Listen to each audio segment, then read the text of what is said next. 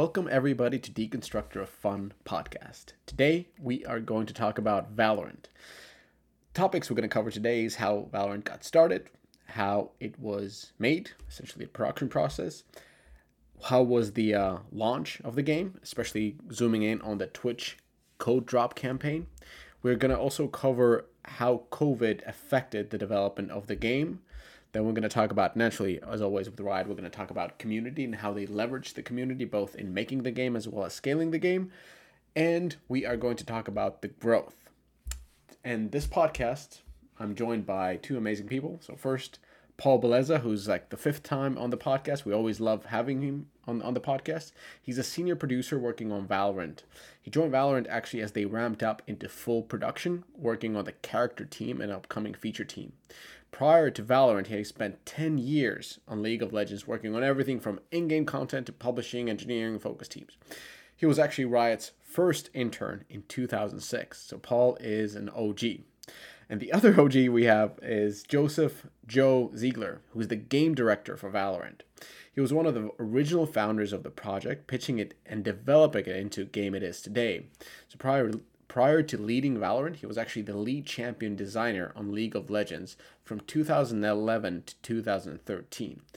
And pro- previous to Riot, Joe worked as a designer at Pandemic Studio. So two Riot OGs talking about how they made the game, talking about how Riot makes new games, and overall just really, really nice people. Um, I'm sure you're going to enjoy this podcast. I really, really enjoyed recording this and learned a lot. And before we jump into the content, a couple of messages from our awesome sponsors, ironSource and AppsFlyer. We all know it. Mobile marketing is going through a paradigm shift. With the industry moving towards a more aggregate way of measuring marketing efforts, marketers' ability to measure and understand the impact of their marketing investments is further curtailed. AppsFlyer, though, is not sitting on the sidelines. The company has set a goal to help their customers and the entire mobile ecosystem to successfully navigate the new era of mobile marketing. And that's where AppsFlyer's latest product, the Incrementality solution, comes to play. It's a product that truly empowers marketers to gain a better understanding of the real value that their marketing efforts hold. AppsFlyer's incrementality solution is built around remarketing. It simplifies the process of designing, executing, and analyzing incremental lift tests at scale, which previously was something that only the biggest players on the market were able to do. With, with incrementality, marketers can focus on the end goal of their test without actually having to worry about the heavy lifting that comes with it. To learn more about incrementality and to read the success stories from publishers like Kabam, I suggest that you head out to appsflyers.com. Really, at Jam City, we want to treat the players first and foremost. We really care about their experiences. That comes down to ad quality and what type of ads they're seeing. We want to make sure that the performance is there. Waterfall management does take a lot of time. The big drawback is the back and forth with networks, obviously, the uh, analysis behind it, and not always is the juice worth the squeeze, so to speak. That was Kyle. Kyle is the Senior Director of Ad Monetization from Jam City, and he uses ironSource's platform to automate his monetization and grow game revenue. That is time that is really maximized and could theoretically be a 50 to 100% to 2x increase in overall ad revenue. Theoretically, Level Play just automates a lot of that. That is a huge time sink for a lot of our teams. Want to grow like Jam City? Get the SDK on ironsrc.com. That's I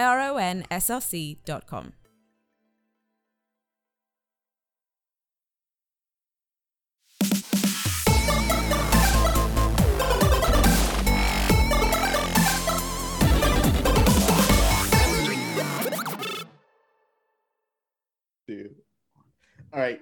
Uh, so, so as we were speaking, like we have two type of retention curves for our podcast. The one is flat, where 85% of the people who start listen to the last minute of the podcast. And then we have the other one. So now we're trying to something where we have the 85% and she's going to mm-hmm. start in hot. So okay. we're just joking around a lot about how badly I suck in Valorant. So I just scheduled this podcast to, to, get personal gains in my Valorant game because our investor is obsessed with it. So I kind of hmm. have to up my game a little bit. But anyway, enough of me. Welcome, Paul. Welcome back, Paul. This is probably your like fourth or fifth time. yeah. Been with you guys a few awesome. times now. Now, Paul's hair is just getting better every episode, so I just can't wait till we get I on mean- the episode ten. He'd be like It's. WWE hair. No, no, no, the the long one. Oh yeah, I'll get a mullet for you guys Yeah. next time. You The got it. I actually think you're gonna end up with one of those like Yakuza Bosozoku kind of things where you have like the huge pompadour in the front, you know? Secretly, that is what I'm going for. I'm not gonna lie. Luckily, nobody heard that now, so so when you get that hair, it won't be a surprise. Mm. And then we have Joe Ziegler. So welcome, Joe. oh, thank you for having me. Awesome. So, uh, Paul, you're head the production for Valorant, and Joe, you're the game director. Am I correct? Yep. Almost. All, so Almost. Joe is is the game director for sure. I am not the head of production. I am one of one of the Well, producers of the project. officially, we already made you one, so it's time to step up. No, no, No, I, I'll take- getting I a appreciate promotion on on on podcast. Battlefield Battlefield yeah. promotion. No, the the executive producer of the project is Anna Donlon, and uh, the lead producer is Deke Waters, and I work for both of them. So they're great. They're great folks. Awesome, awesome. Um, so you guys have been on the product on, on the project since the beginning. Am I am I correct? Joe has. Uh, yeah, I've been on the project since the since we started it, since day one. Yeah. So can you talk about like how did you guys get started? Like because this is the interesting part for me. Like you know, most of the project get started because it's a fun game. Let's do this, so forth. But this is Riot, so you got League of Legends, and those are ginormous, legendary boots to fill.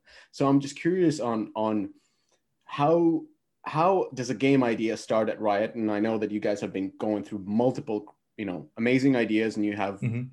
Hu- huge incubator for ideas and, and most talented people working on them. But how did this game particularly get started, and how did it ride through the um, the waves of doubt that always exist in large organizations? I like that term, waves of doubt. Yeah, we should also known as green light Uh, meetings.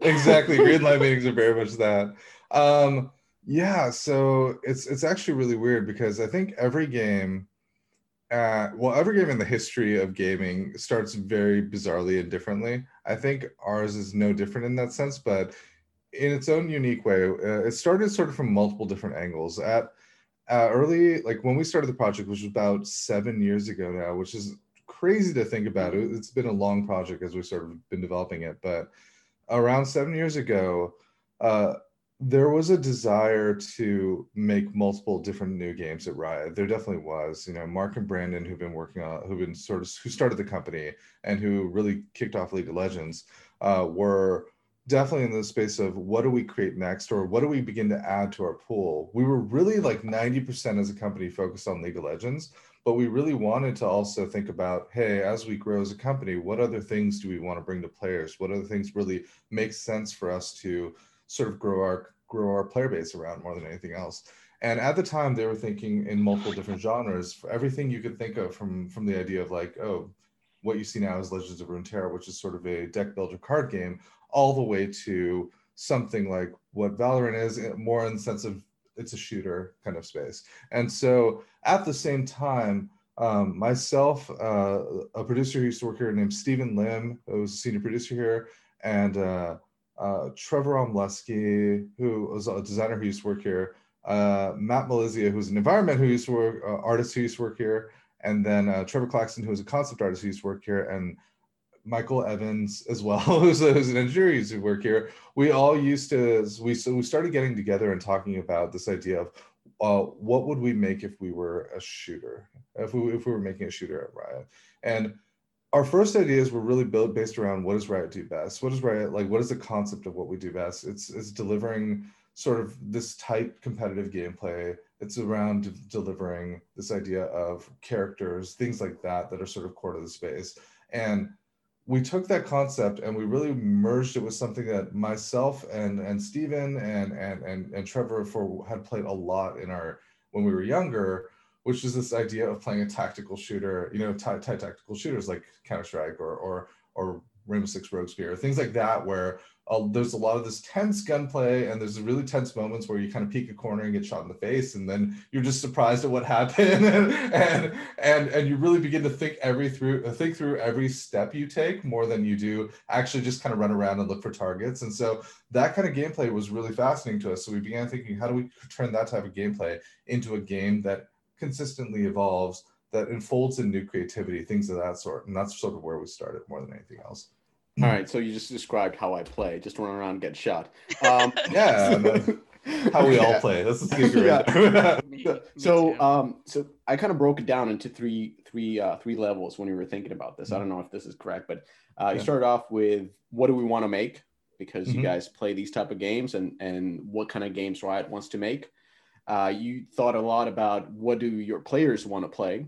Uh, the, the the players of Riot's players, and you know pretty Yeah. much that's like plus ninety percent male audience, competitive and then you went into like what is riot good at which is the competitive gameplay and characters so what i wanted to ask is because you were making a shooter and everybody every time somebody suggests let's make a shooter the waves of doubt hit that Mm. team Oh, and say Yeah. can you make a shooter does it feel good is the moment to moment good and that kind of so when you described your starting team it doesn't seem it is i didn't hear that you had like a shooter designer is that something that you acquired quickly or or how did that come to be Yeah, no, I think honestly, like when we started, none of us really had an idea of like exactly what kind of like how to build the shooter.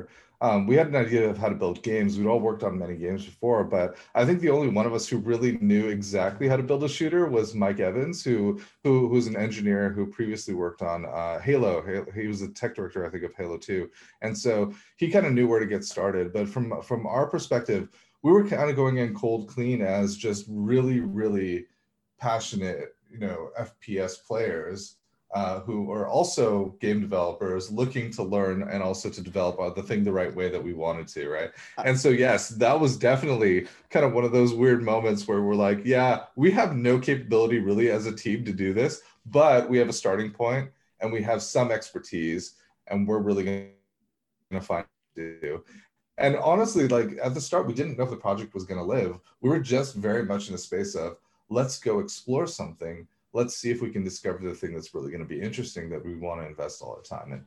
and that's and that's really good that that you did not have well it's not good that you didn't have a shooter designer but it's good that you had the, the, technical director who had expertise in making a shooter because what really like if you dumb it down i don't know if you agree but if you dumb it down to the most simplistic point uh, in order to make a shooter you just have to get to a playable really fast and start making progress through the playable making it better and better and better and keep playing your favorite shooters as well as your game just eating your dog food so Yeah, absolutely. And honestly, like I would say the first year we spent sort of just exploring what kind of shooter we wanted to make. At mm-hmm. our hearts, we knew we wanted to make a tactical shooter, but what that could be, we had no idea. So we tried models all across the board. We tried a lot of different things. Like some of our early prototypes are really fun to talk about because they're so weird and so so so bizarrely off the wall.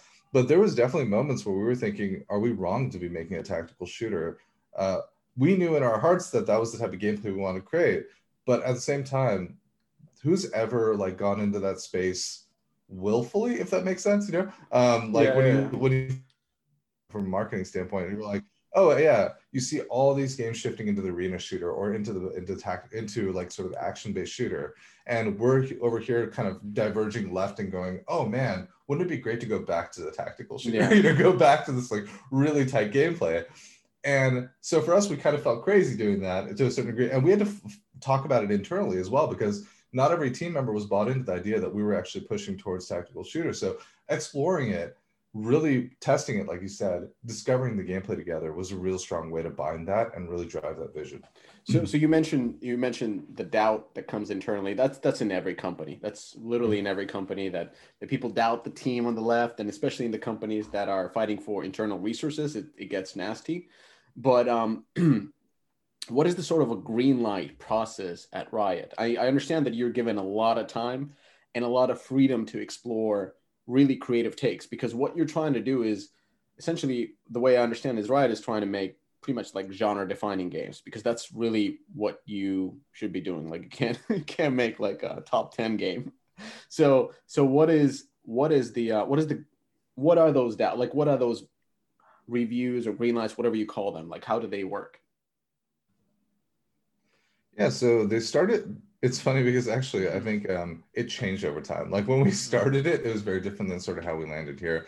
And honestly, I think uh, our game and Legends of Runeterra and some of the games that started a little bit earlier are were really the test cases to figure out what is the green light process. Um, and I, I will say all all R&D games at Riot start in one fashion though, which is that we all start in a very very like sort of dark mode, which means that the company frequently doesn't know what, what we're making when we're actually researching a new thing. And and part this is kind of frustrating for a lot of people, but the reality of it is we do it a lot this way so that we can retain a certain amount of exploration without having to broadly message. Riot isn't a small company. And so, by all means, whenever we start creating a new project or talking about it, it's really hard to update thousands of people, you know, across across the development studio or across the studio in general about everything that's happening inside of a project. So we want to really preserve the ability of a team to sort of pivot and think about what they're making towards their audiences really well. So that it starts with that dark mode where everyone's just researching a thing.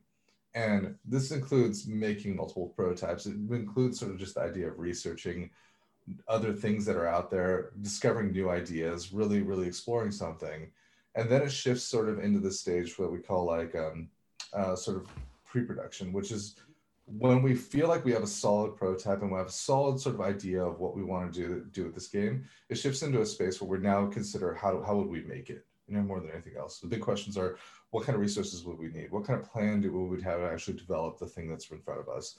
And then from there, we go through another gate, which is like this idea of what you call green light, which is very true, where we're green lighting for production. Yes. And then in production, really, it boils down to you have your plan, now go execute on making it and making it happen.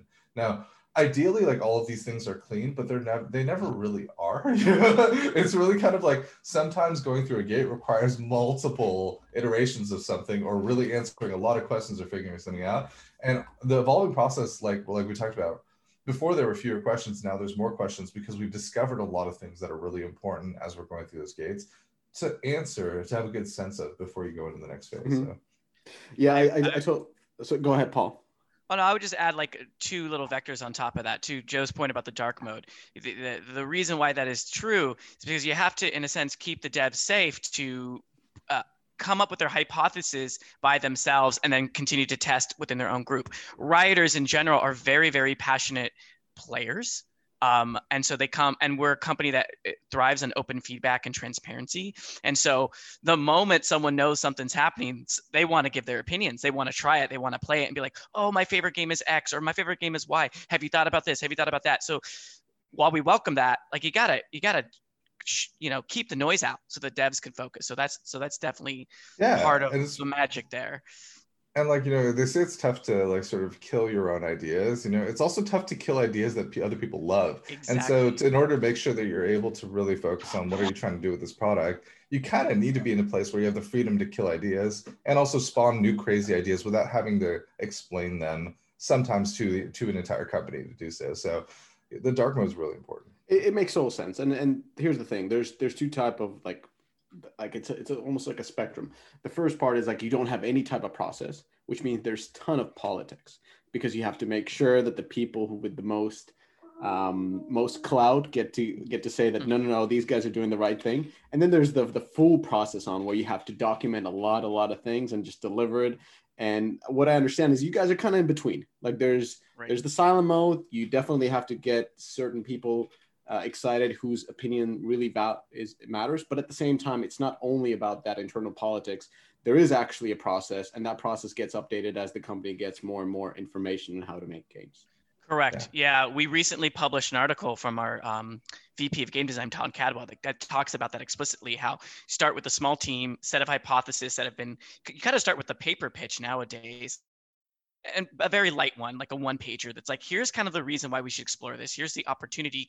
Uh, here's so it's a small team of, of, of humans I would need to be able to prove this out. May I, can I, can we do this? And if the case is strong, you'll get that grant and you'll be able to, to, to do that and then start rolling through these different phases of hypothesis validation um, with that small group of, of kind of trusted advisors. They call it the R&D council now. And it's just a cross mix of, uh, you know, high level disciplined people with, with good, I would say good taste and, and a good gut for, for both, you know, market analysis and, uh, you know what's going to resonate. And then you work with them. They work with you. It's not just like i must deem it worthy. It, they literally will sit with you and be like let's let's brainstorm it together. Let me use us as a sounding board. And so it, it basically creates this nice little incubation system which then you know as you prove the viability the the the I was about to say thicker questions, but I don't know why I used the word thicker. The like more like the, the detailed questions of what are the capabilities to actually scale this? What are the considerations of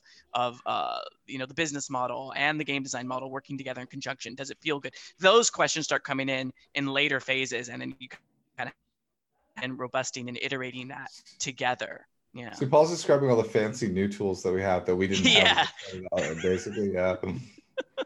So, so since we're talking about you know all the help and everything, I have to ask how then a project gets killed because there for sure there are a lot of projects that Yeah. were killed. Is it the internal decision where the uh, the el- I don't know why I'm thinking about the elder council. Paul, you got me. Elrond. I know. Because that's how you kind of describe the people. It's like a smart person comes in, like, listen, young grasshopper, here are the questions you have to answer. But um, but like, what what is the uh, the, the the killing point? Because I, in this type of process, I would assume that the killing decision comes both internally from the team as well as through the elders council. Oh, Why do I say elders council? I mean, it feels like I think it. I think when you say something like R, yeah, exactly. When you say something like R and D council, yeah, R and D council. Yeah, Elders close. council really sounds better. That sounds Council way more, of Elrond. way more riot. Well, you well you expect robes and stuff like that when you're talking about elders council, Yes. and none of the guys Yeah. have that on. So yeah. so so how is that decision to kill like where how Yeah. does it come Uh, I think you. I think you. You got it. I mean, it's it's a combination of the team itself and the council. Now, the council, what they're not going to do is go. You must stop. It's more like here are your key questions that you have not answered, and the team goes. I think we can hear the next set of experiments. Let's go. Or the team goes. You know, right? We we haven't, and we don't know. I think at this point we should pivot to a new product or you know let's sunset it and move everybody on to other problems and that has happened uh, a couple times Yeah. in, in the history of riot for sure makes Definitely. I mean, I think most most most ideas die in sort of three forms. One is they die in uh, one is the market, the world changes, you know, and when the world changes, basically sometimes the world doesn't fit your game anymore, in the weird way of like we have no idea who would actually play this, you know. Right. Um, so the world changes. Um, your capability, you discover your capabilities aren't good enough. Uh, Like basically, maybe the company does isn't ready for this type of game. It's not really able to be a thing that you, we can actually do. And then the third one is uh, we we do think it's something we can do it does seem like it's right for us to do. We don't think we've solved how we're going to do it yet, you know, and that could kill a game too, which is the idea of, hey, you know, we have this really cool thing that we think we should, we should accomplish, but we have no idea how it can be accomplished, and so we're probably not going to be able to do it, you know. Um, and so the really all, all those things can happen at any time because honestly, you can get all the way up into pre-production and then realize actually, as we're planning this game, this game is impossible to make, you know, and and that and when that happens, you kind of have to actually take a real real reality step and be like, actually, this is probably not something we should make. Um, so.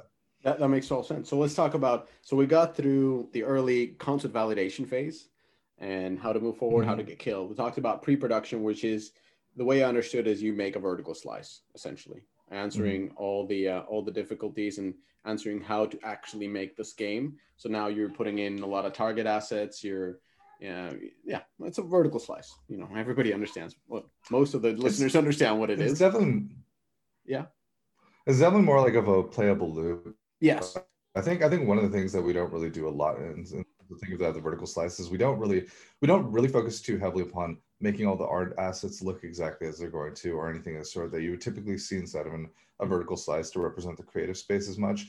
Uh, we really do try to focus on is it fun um, more than anything else because I think a lot of what happens when you when you when, when you pull a product together is the magic of everybody seeing a fun thing and then kind of ideating around it and making it happen a certain way. I think one of the biggest challenges we have is we definitely try to find the fun before we find anything else. Um, and that's always been kind of a riot thing is we always want the interactive aspect of it to be much more compelling before everything else kind of comes in. And so if, if we have a game that's extremely fun, but we're still trying to discover how to make it into a great product, Mhm. it's very likely that that's going to be easier for us with all of our talented staff to solve um, than it is trying to make a, a really great creative product into something fun. You know, I, So, I totally understand. There's a Yeah. there's yeah. mm, Some people may think well, I think a lot of people who have worked at big companies like EA or some other ones, those big publishers, they think about vertical slice as something that they pitch to the head honchos uh, Yeah. that have to see all the VFX come in, and they're like,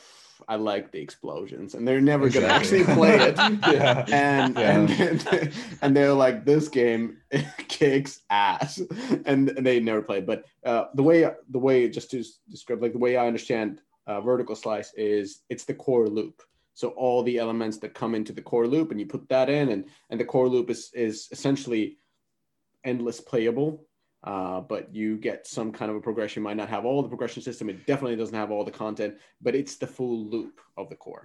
Yeah, I think if you took all the major features that are really important and appreciate the game, and then you cut it down the middle, you know, we take a chunk of that and then say, go play that thing. yeah.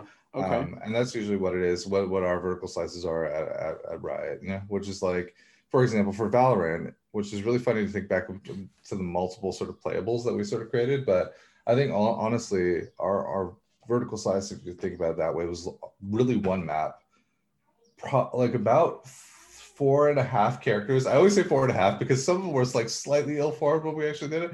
And then uh, you know, we had a play session where you could kind of go and play play through that experience multiple times to sort of discover the different strategies that you utilize to play against other people. But it was really pared down to what is the most essential thing to do that when we were creating it. awesome how many weapons Uh, actually, all the weapons. So the funny, th- well, by all the weapons, I mean all the weapons we thought were going to be in the core core core of the game, which changed in terms of what actually got released because we found some of them to be redundant, or we discovered that a couple of them were slightly different how we wanted to deliver them. But um, because that was sort of what we call part of our closed system, which is that that you kind of need a lot of weapon choices to really think about how to think about the economy part of the game. It was really something that we need to put in there too.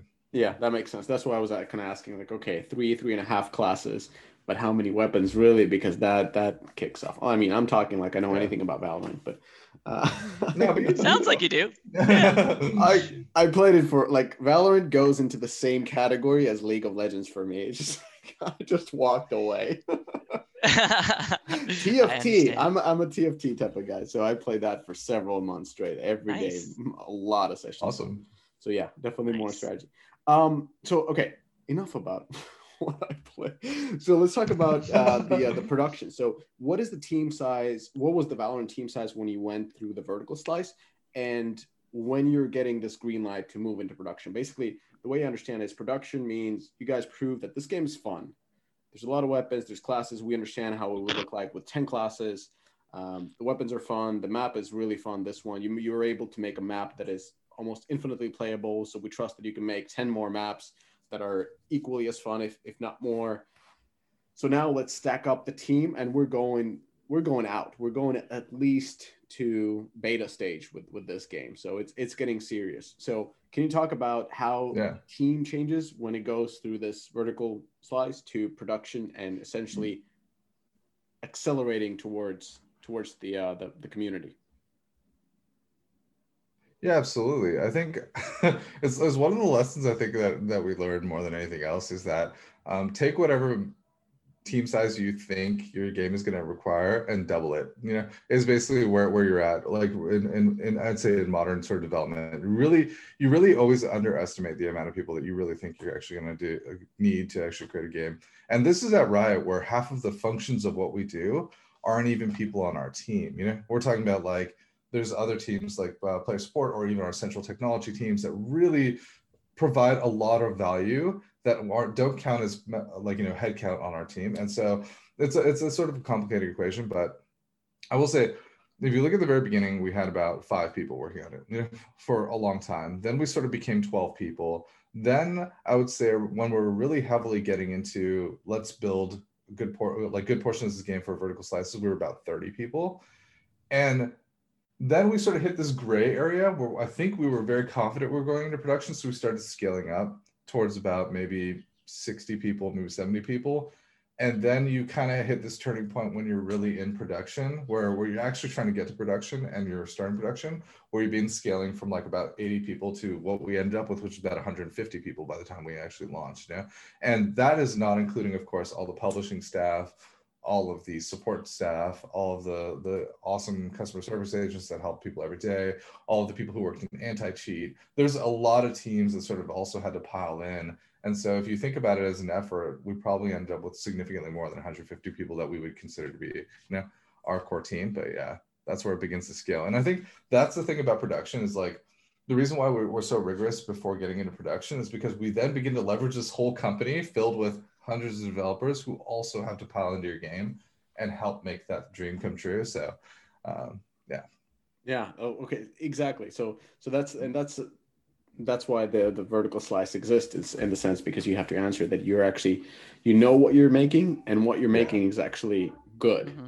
Mm-hmm. so before before the company invests heavily and takes takes a lot yeah that's a that's a that's a good size of a of a, of a, of a team. And actually pretty much what i expected like 150 was, was sort of sort of a number that i put in that i was like oh, i bet it is this when it's when it's live and it's currently 150 right yeah, definitely a complicated effort. I joined when when production really started ramping up. That was about mm-hmm. two years ago, and then there's a lot of teams that have been there a long time, and some there's a whole bunch of new people. So part of our job as producers was making sure we keep the momentum going and what needs to be delivered while onboarding the new people, including our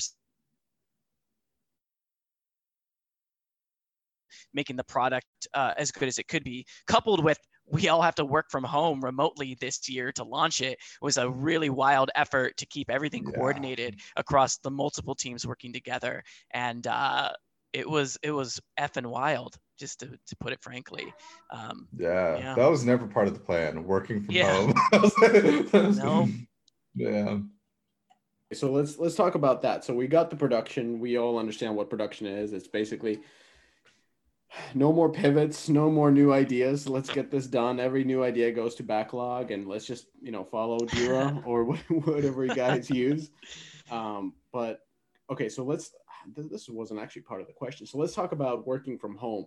How does that affect such a giant team, other than insane amount of Zoom calls or or Hangouts or whatever you guys use? And how were you kind of, how were you able to keep the momentum while everybody's at home? Everybody's kind of panicking, especially in the in the early phases. Uh, you're in LA, you know the the situation in LA, like I've seen, it's not the mm-hmm. easiest. Mm-hmm. Uh, yeah. You know, first the homelessness crisis, then the riots. Um, yep, it's tough. So, can you talk about that and the effect on on on the team, and then the morale, and and and naturally through yeah. that the velocity? how do you begin to tell the story of like how complicated it was to release this game? Um, I think I think honestly, uh, so around March when we really began to realize that we're going to be shipping this game from home, and we all started going home and taking all of our gear home. Um, it really became evident to us that like we, we, we, I think everyone starts with the false hope that it's only just going to be a temporary thing, and then we're all going to come back in and we're going to be able to ship this game before before it really comes. Because our June second date was something that we called a year before, and we knew we were tracking well to hitting it. And one of the scariest things when we were sitting around in sort of our, our leadership pod talking about this the, the team in the game was, are we going to hit our date, and are are we going to keep everyone sane doing it? Um, because honestly, we we've never built this game around crunching. I don't think even when we went through launch, it was really a crunch kind of thing. We were actually still kind of still holding to our, our basic schedule and trying to push forward in the way that we could. And and we were afraid that does this mean working from home means we're going to have to crunch a lot more? It means we're going to have to do a bunch of other things like that to actually push through. And it didn't, luckily. Um, but the cost of it ultimately is you lose that social environment that you used to working in, that very heavily collaborative thing and you have to kind of redefine it and build it anew. And I'm not sure we've ever recovered as well, you know, as we were before when when we were going into launching. But we've discovered a lot of new ways we're hoping uh, that we've hoped has really like helped to make that not as bad as it, it was before. Um, I, I'm a personal believer that like development is extremely collaborative and extremely synergistic related. And so being in the same room or even being in close proximity with other people helps to create the synergy that you need to actually be creative and solve problems together in ways that you've never discovered before. And having to do it over camera all the time definitely sometimes doesn't make it right. You really don't know who's supposed to be in that room sometimes. And so you invite a bunch of people and you don't really know how to co- communicate because you can't really communicate as a room, right? You can't communicate as a team. You have to take turns. You have to do, there's a lot of things that are just good communication practices if you're thinking about very information based things that don't work really well when you're in a, in a social environment or that don't leverage a social environment well. And I think we've lost a lot of those things, you know, just incidental communication, being able to walk to Paul's desk and, you know, and talk to him about something, you know, uh, just off the cuff that spawns the right idea, that spawns the right conversation that we've lost that capability to a certain degree. What we've replaced it with, though, is honestly, and how we sort of ended up shipping the game and pushing it forward, is a drive and a passion to really focus on how do we get things right for players, you know, and how do we tackle their pains as we go along. So everyone's more focused on leveraging all the information that's out there, whether it be social media, whether it be discussions, interviews, things of that sort, observation of gameplay, things that, um, or even watching esports tournaments, to really focus on how do we really make sure that the experience is tightening and and getting better uh, for everybody that's out there. And and I think that f- hyper focus on player player need has never been stronger than current because we're constantly talking about it all, all the time.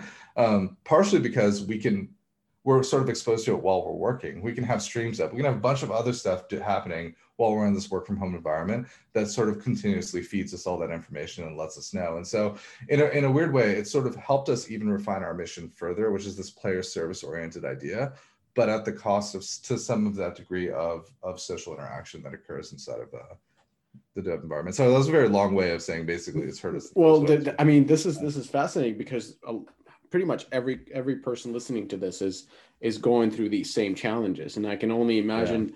how difficult it would be to run anything uh, other than production almost at this phase because yeah. if you really need that interaction to come up with new cool ideas or tweaks or stuff like that that comes from just sitting together in a room and playing till late night uh, throwing out ideas even though they're kind of stupid but what about what if what if we did this? You know that kind of stuff.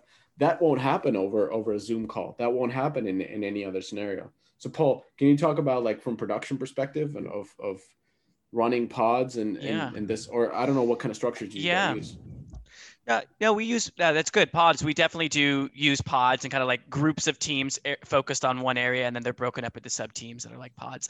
Um, it, you know, I'd say it's really been a an act of shifting um, uh, to be inclusive of people and how they communicate in a different way. And what I mean by that is you have to think through the types of personality types on your team, the extroverts, the introverts, and go, how do you cull information from them in a way in this kind of strange, awkward, uh, like beeping heads environment. And so we on the production team have had to learn how to like, uh, in a way, be like moderators. Hey, are there any other voices from the room? Hey, I noticed someone said something in the chat. Do we want to talk about it? It's forced us to be much more mindful of, of the flow of information and, and pulling that out of people. And let's like, I'll give you a small example, like a team retro, right? You did a sprint. You're going over the work that you've done. What could be better? What cannot? Usually that's an intimate environment groups they they collaborate and they kind of talk about their ideas and then you do a, a, moderation session. How do you do that completely remote? It's awkward. So we've had to come up with some some new production techniques to do that especially at scale. How do you do that for a 30 person room a 10 person room? Um, so it's been there's been a lot of thought about that. Now fortunately um, riot has had offices doing development across um, across the US and, and other regions for a long time. So to some degree, we were used to having to collaborate with, let's say, we have a team in St. Louis, for example, they handle a lot of back end software, right? So no matter what, you know, if you have to pull in the St. Louis crew, oh, we get on a call on it and we've, we've had some of those capabilities from an it perspective and from tooling so you know it was really having to take advantage of of those things that were there and push them uh, to new levels. Um, so that's one vector. The other vector has been onboarding people remotely, which has been absolutely strange. Like I have a team, I'm working on a new feature team. Um, for, for stuff upcoming in the game. Um, we've had to bring on new people during the pandemic. So 50% of my team have never met in person. I've only met through Zoom calls and, and Google Hangouts and whatnot. And um, you have to, it forces you to do things like we're doing a team lunch once a week on Zoom, or we're all going to order DoorDash at X time so we can just, you know, talk about life or whatever's on TV. Or we're gonna have a team game night. Let's pick a game. Let's go play Among Us. Let's like you have to like we as the production team have to for I wouldn't say force, but like kind of be a social chair in addition to just making sure the development is running smooth because as, as production leaders you set the tone and the culture uh, for how the team should collaborate. So there's a lot more of having to do that. And i'd say more introverted production staff have had to lean on more extroverted people to to do that or just figure out a way to you know uh, to bring themselves out of their shell, and vice versa for the team. So it definitely takes a lot of energy and calories in that in that regard, and uh, it it just takes it takes upfront thinking and planning. Else, you know, you lose it and it becomes transactional, and, and then you lose a little bit of the magic of. And, of, of and for everybody who knows Paul, like Paul is the type of leader who will go out there and like invite everybody to dinner so that we'll all hang out and chat about something, you know? And so it's been, I like, I'm impressed because Paul has definitely been tackling that challenge in a way that's like, you know, that's different. But it, out of all the people I could think of, Paul, you and probably uh, like you and Anna are probably the two who I would imagine would have the hardest time with this kind of environment. But you both have been Yeah, doing amazing. well we with it. thank thank you for that. We're trying like like it, it, making games should also be fun, right? We're in the business of making be, yeah. products that entertain people, so we should be having a good time while while doing it. And so i- i- you know, it's it's it's been a challenge, but like uh, monthly cheesecake uh afternoon has been a hit you know little things like that make a difference you know what i mean?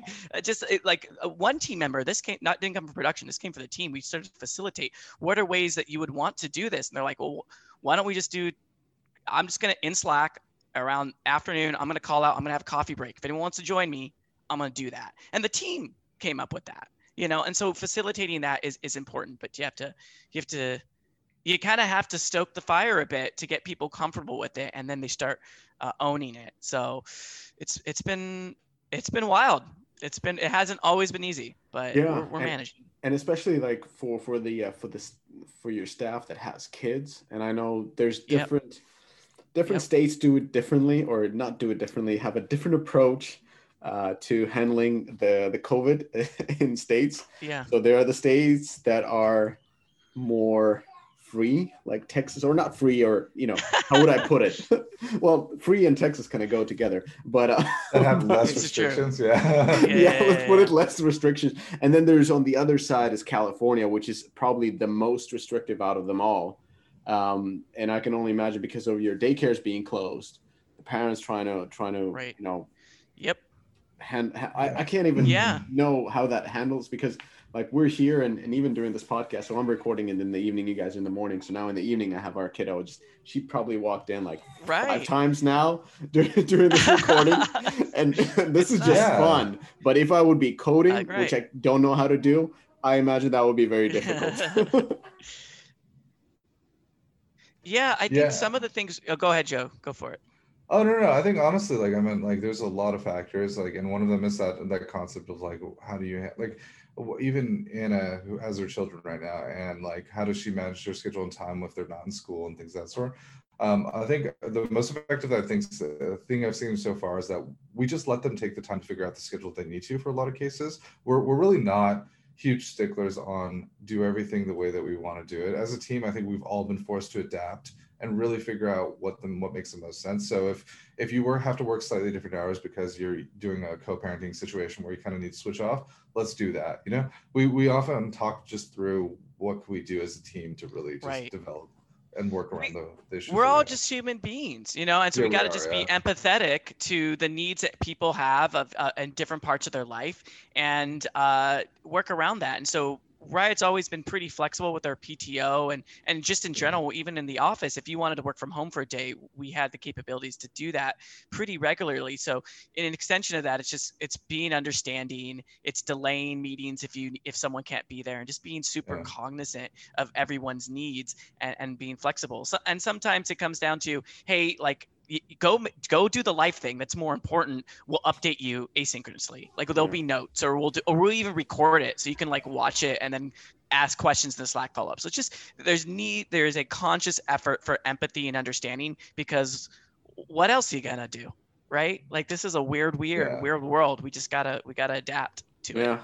Uh, but and True. and you're still out of the like everybody still's work from home in California. right. Yes. And okay, but basically you can't wait. You can't wait to get back to It that would be beautiful nice. office of yours.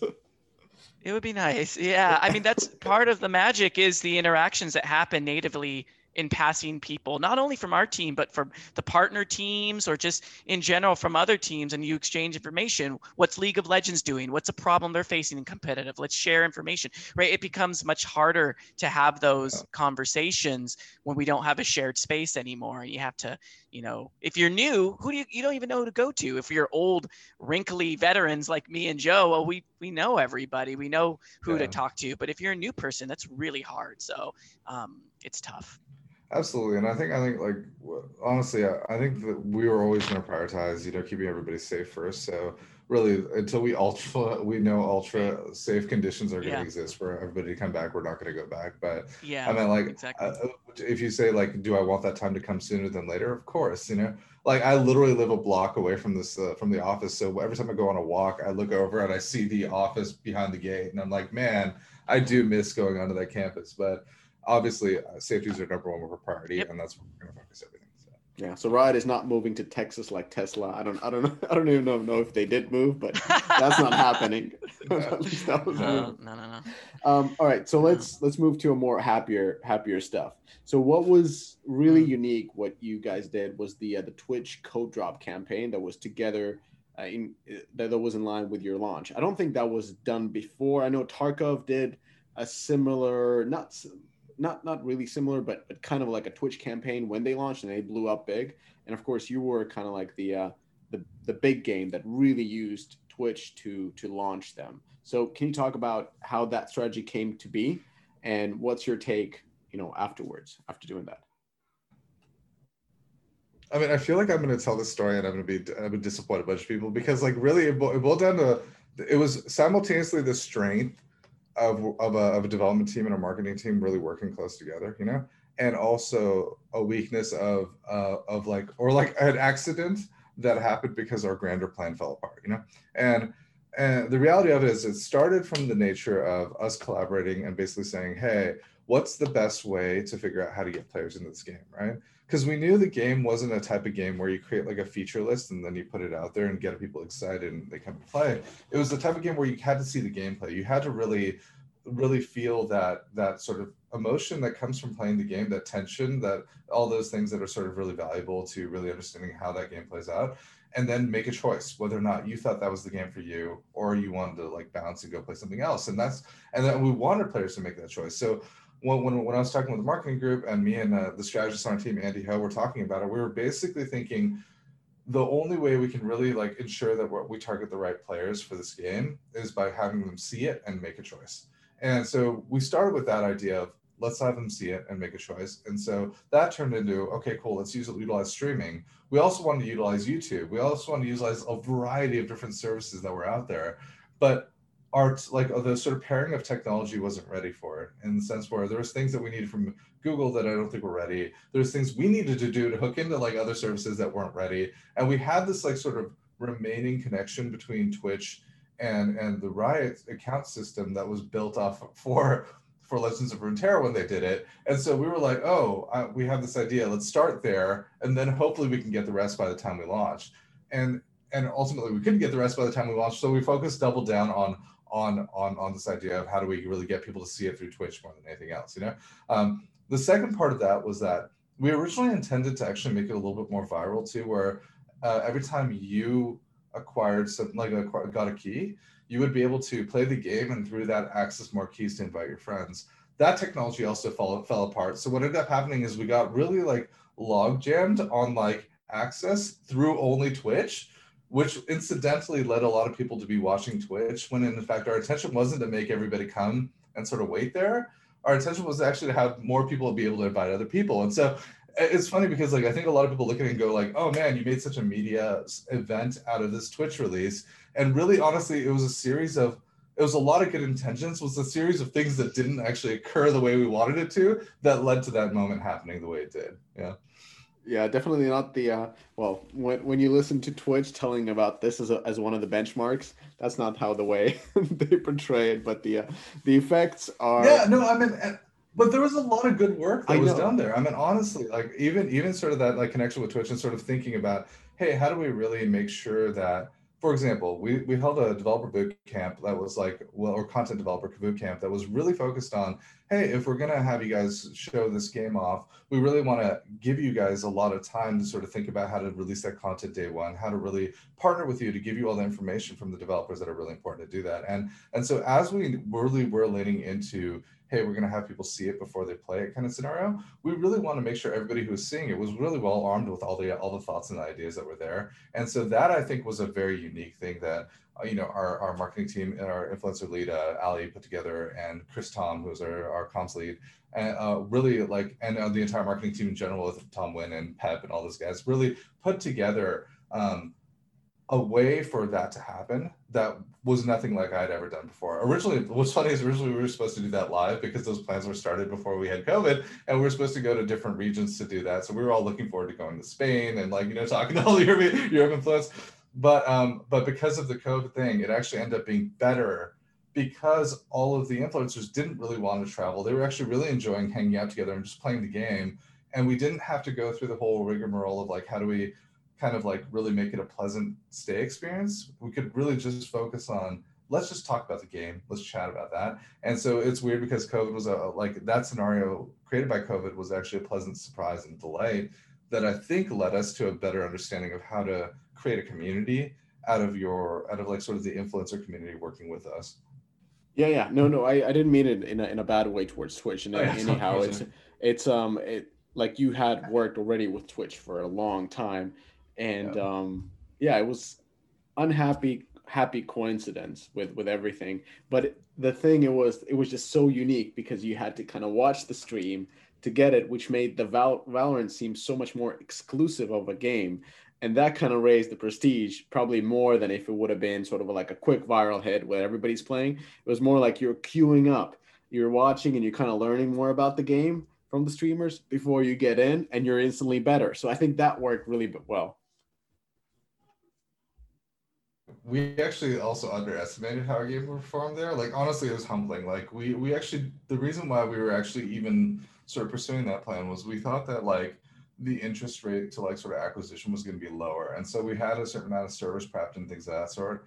And when it went live, we actually ended up in that scenario where, where you have a long line, and we well, like to some sense we actually like sort of likened it to like oh we have a long line at the club, but instead of being able to just let more people in, we had to make the club bigger, which was like literally the challenge that we ran into in closed beta, which is how do we get enough space to actually fit more people in so less people are waiting at the door? Because even though it did have the exclusive effects which was kind of fun it also led to a really like bad effect which is that you have a lot of people waiting outside. And we're very very like player focused and we just kept imagining what is it like to watch these streams every day and not get a key so we we began jamming really heavily on how do we keep getting more and more players in so that we can actually get a lot of people through the door. So it was it was definitely a challenge and and, and something that I think motivated us really strongly. Mm.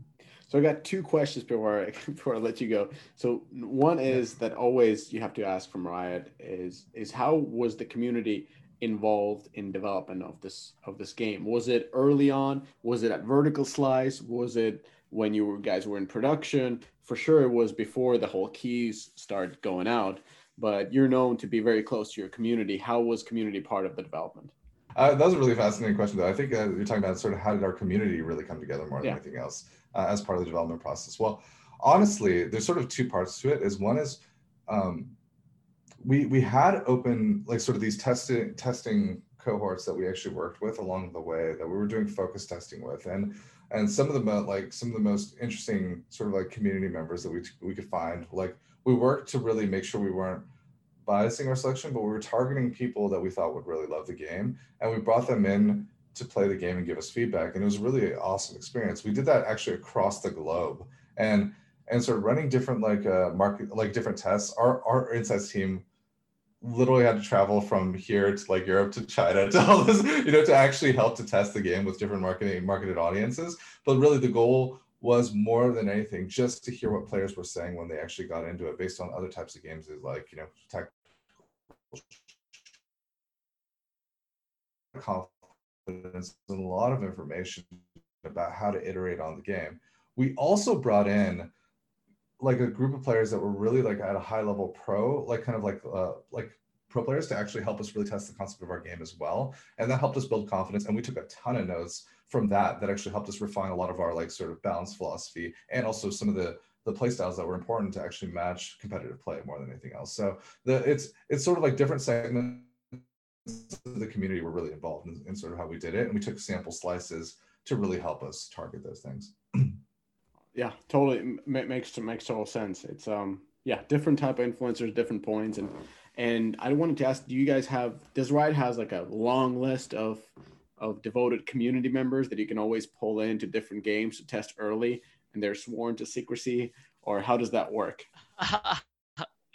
uh, so so a couple things there. So one is like and this kind of gets to the next point. So first of all, when we when we think of our community, it's it's it's we consider those of people who actively care because those are the people who show up and they talk to you. So you know, we definitely are are, are in a in a world where we want to listen and and and almost feel like that we just want to make it know we're human too, right? We're, there's a two-way street with our with our players, and so what we tend to have seen is uh, throughout the different products we put out there, there are certain advocates, and, and this is internationally. You have different community members in NA, Brazil, Europe, right, who are part of the bigger discussions, part of the channels.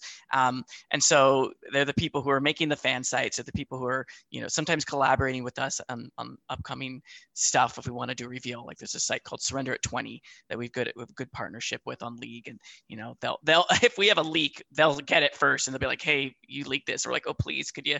Thank you. We'll you know so like there's this there's this level of trust that we've built through behavior over time with the community. And so um, there are definitely i'd say people that we've we've grown to trust over over over the course of the years. In general though we can sample uh, a lot of through surveys the league of legends audiences to get information about other games that we're doing. So you can be like hey you're a league fan. What do you think about these things? And then in other cases we just do straight up good old insight surveys where we'll find players who may not necessarily information about what are what are people doing as players and gamers in different spaces and whatnot. So um, there are definitely some trusted people that we can go to for, to get information and get feedback. There are definitely um, and that ad is true all around the world. And then there are also just the player base itself, which we can tap into and, and try to get information. But we have to take it with a grain of salt because if they are already playing a League of Legends product or they know Riot, then you know there, there, there's someone who may be more engaged and more into it than say someone who's never heard of it. So we have to look at those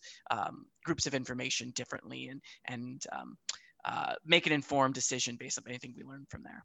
Yeah, but but at least that that's a that's a huge advantage to have that sort of a fan base that you can get right. kind of like your early take from the most devoted audience. A lot of companies right. don't have that, and um and that's definitely something that any game company, in my opinion, should be building with with all their games they're making. That that that fan base that they can talk to when they're right. coming up with something new. Something that's uh, helped with that to build that is that every rioter has the ability to get a red name, which is like your official riot name on social media channels.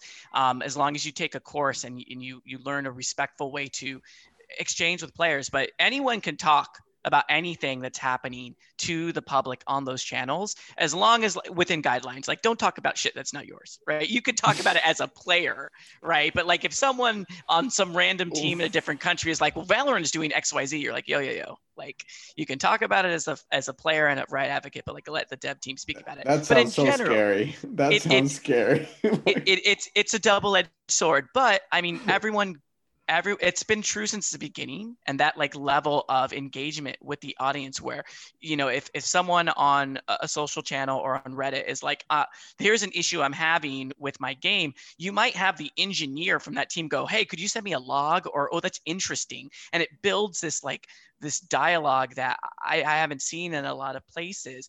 And that in time compounds with people across the company being able to engage in that. And it builds that authentic uh, relationship with people again to much more than just being like you know there are users. It's more like no there are there are there are they're almost like our, our confidence or our trusted our trusted players. Like we should pay attention to what they have to say and how we can serve them. It's a real frontline focus methodology. And not everyone mm-hmm. gets it right. There's definitely people who've gotten bought for it. You know i've definitely put myself in a place where i've made promises that i couldn't keep and have had to pay the price and walk it back to players. But um in general i think it's done more positive than the negative and we just learn from that. So yeah. Yeah i also think sometimes we just get you know really amazing hires that actually help to make this this process even better. Like for example on the design team i know we got sal who who sal who actually came from cs community. And sal is like but not just an insanely talented sort of map creator who worked in sort of map map creation on on on on uh, on CS, but he also has like a he's a former pro player, so he has a lot of connections in terms of actually like sort of who he his community that he had developed, he had been part of uh, as part of CS. So being able to leverage different developers and sort of the communities they tap into really helps us also get a more intimate experience from those communities that are outside of League of Legends because I think we've built a big community around League of Legends and sort of the players of League of Legends. But when, especially when you're jumping into a shooter or something new, you're really expecting a lot more communities that have potentially even never really played League or even right. jumped into League to right. really be part of that experience. So finding that I think is really about tapping into the networks that of, of who we are in a weird way because as developers we're so focused on on games that we've created our own communities that sort of like help to reflect some of the passion that we have and so leveraging that is a huge part of i think riot's strength yeah, no, I, I, I totally understand. It's just every time I think about Twitter or anything, like I'm afraid to tweet anything. Yeah, yeah, it's tough. I mean, like I always look at Twitter like from one angle, which is basically I mean, like I totally understand the fear. You know, yeah. um, I always look at Twitter from one angle, which is that the way that people communicate as as they're passionate about something and sometimes they don't have the right words to say to describe what they're trying to tell you but they have an emotion right? And and so whenever i'm looking at a twitter post like i'm actually just thankful that a lot of people are being passionate about our game and care enough to actually even sort of be angry or even be frustrated by what we're doing. Do i wish people phrase things a little bit better? Of course. I think everybody does you know? But at the same time I'm also very uh, like you know like very very thankful for the fact that so many people really really pay attention to the game and love it, and so it's yeah. kind of a double edged sword in that sense. Yeah, yeah I would I wouldn't want to be in Riot's comms like any, anything can happen. He said what? Yeah, it can be, it can be an intense job, that's for sure. Yeah. Um, all right. So last question. Um, let's talk about Valorant's growth. Like, what can we expect from Valorant in the future in terms of new updates, new content, esports. I'm sure esports is coming back big as soon as as soon you know maybe next year when we get the vaccines going and everybody's you know getting back to stadiums.